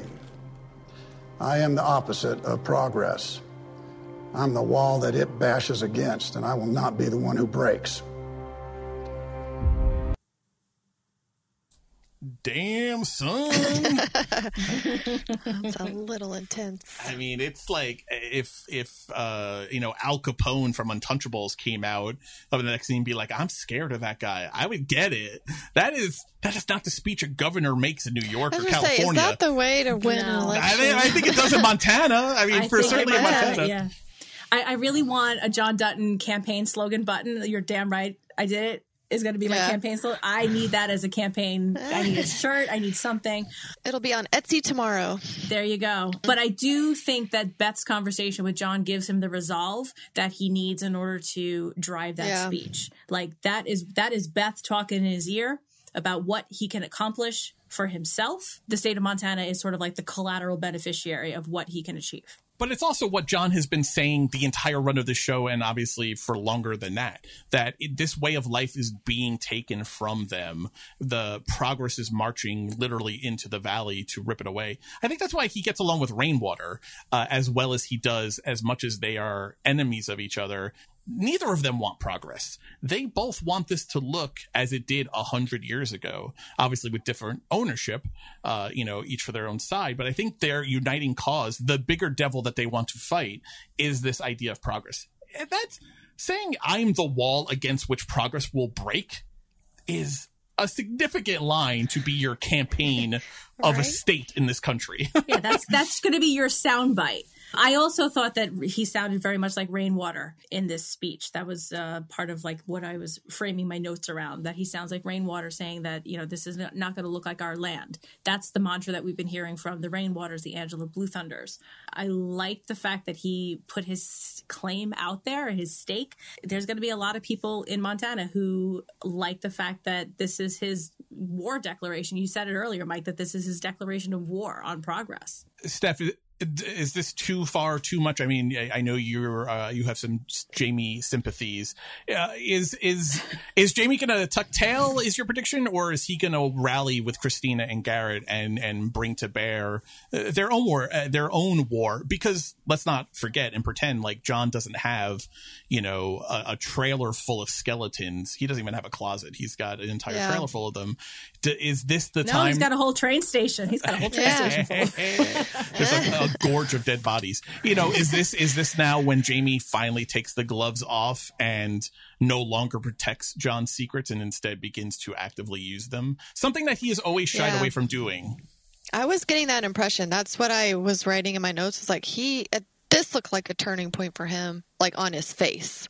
Like he he was looking even more devastated and angry than any of the other blind times they've blindsided him. So I mean, this is that's the thing is that they've done this to him before, and and yet again, his dad's there like taking over and taking his spot. And I mean, yeah, I don't think that Jamie's going to just let this go, especially knowing what he knows about Garrett Randall. And I just feel like this is going to be a catalyst for Jamie to do something, maybe to pit Garrett Randall and John against each other. I don't know. But I just think that he's being encouraged now to like kind of be on his own. Like he's got his own place now, he's got his own this and own that. And now you're taking this away from him again. So I think he's going to have to do something about it. Right. I mean, in a lot of ways, this feels like the next step of, you know, when he was buying his ranch, branch you Mhm. know, and the guy asked him who was going to put it in the Yellowstone's name. And he said, no, it's not for the Yellowstone. This is for me. This Yeah. feels like the next step of that, right? I'm doing this for me. So I would, I became attorney general. Yes, because I wanted to be attorney general and I wanted that power, but also because my father, John Dutton, wanted me to do it. I was doing it for the Dutton family. He's not, I agree. He's not going to back down now because this, for the first time, he'll actually have family supporting him in doing the thing that he wants. So he, Yeah. he has, right? His weakness is power. He wants the power. He wants to control things. And now he's going to have family in the form of Garrett and Christina and the unnamed baby to actually, you know, bracing him and, you know, putting that hand on the small of their back and keeping pushing him forward. He's never had that before. He's never had Yeah. someone encouraging him to take off the gloves and fight against John because it's always been John who said stand down or stand up. It's going to be an interesting, yeah, it's going to be an interesting Yeah. dynamic for the first time. I, unless I'm misremembering, I don't think John realizes how much time Jamie and Garrett are spending together at this point either. He doesn't know that there is a Garrett in Jamie's ear at this point. Exactly. I don't think he knows that he's there at all. Yeah. We know about Garrett, but John doesn't know about Garrett. Right. Yeah. being in Jamie's life right now. And then this, this this to me reinforces what I said to you, Stef, last week with Paul, that the showdown that's coming is between John and Garrett. Like there's going to be some sort of mm-hmm. confrontation between these two, and this now is the And Jamie's catalyst. going to be like the catalyst. Yeah. And Jamie, yes, and Jamie's like caught in the middle now, and it's going to be like, well, where are your loyalties? Is it to the man who raised you, or to the man who brought you into this world? And who is supporting you now? Like, where's John? And then at some point, Jamie's going to be like, I need to, you know, pick a side. And I, I just don't think it's going to be on the John side if I had to, you know, kind of read the tea leaves here. But I also think at some point, Jamie's going to bring his new grandson into John's life as a card. Yeah. Because if John is, is hell bent on legacy building and we've been seeing it, Jamie knows that Tate is a soft spot for John. I think that he's going to use this baby somehow as, as leverage. It's because it's the only leverage he has. Yeah. I don't know. A lot of fireworks coming. I agree. I'm excited. There's what episode eight is next week. I, I feel like next week is going to be a big powder cake episode, right? Episode, so. right? Because the penultimate usually is, is seven and eight of a 10 episode season usually starts to set the table. 9 is Mhm. when shit goes crazy. And then 10 is continuing the crazy Cliffhanger. and, and, introducing the cliffhanger in and fallout from whatever happened in nine.